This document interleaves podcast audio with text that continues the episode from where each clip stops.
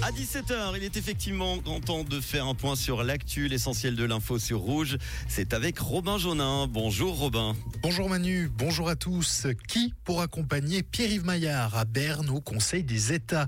Après l'élection au premier tour du socialiste, les discussions ont débuté hier déjà. Les différents congrès ont d'ailleurs lieu ce soir pour déterminer les stratégies des différents partis. Sans trop de surprises, le PLR Pascal Broulis, arrivé deuxième, partira pour le second tour. Le vert Raphaël Main, quatrième, a lui déjà évoqué sa présence pour ce nouveau vote. L'UDC Michael Buffa a quant à lui déjà annoncé hier qu'il jetait l'éponge. Les élections fédérales d'hier qui auront également des conséquences. En effet, les résultats de certains partis laisseront des traces.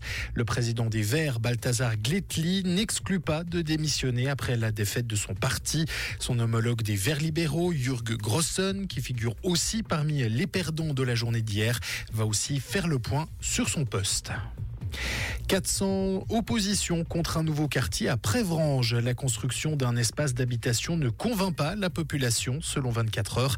La zone du Grand Record devait comprendre 85 logements. L'un des membres fondateurs de l'association Arbe Prévert estime que ce projet serait mal inséré au cœur du village vaudois. Près de 70 fausses alertes à la bombe ont visé des aéroports français depuis mercredi.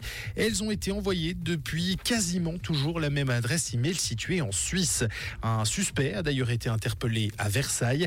À noter que l'Office fédéral de la justice n'a pas connaissance d'une demande d'entraide judiciaire de la France dans ce dossier.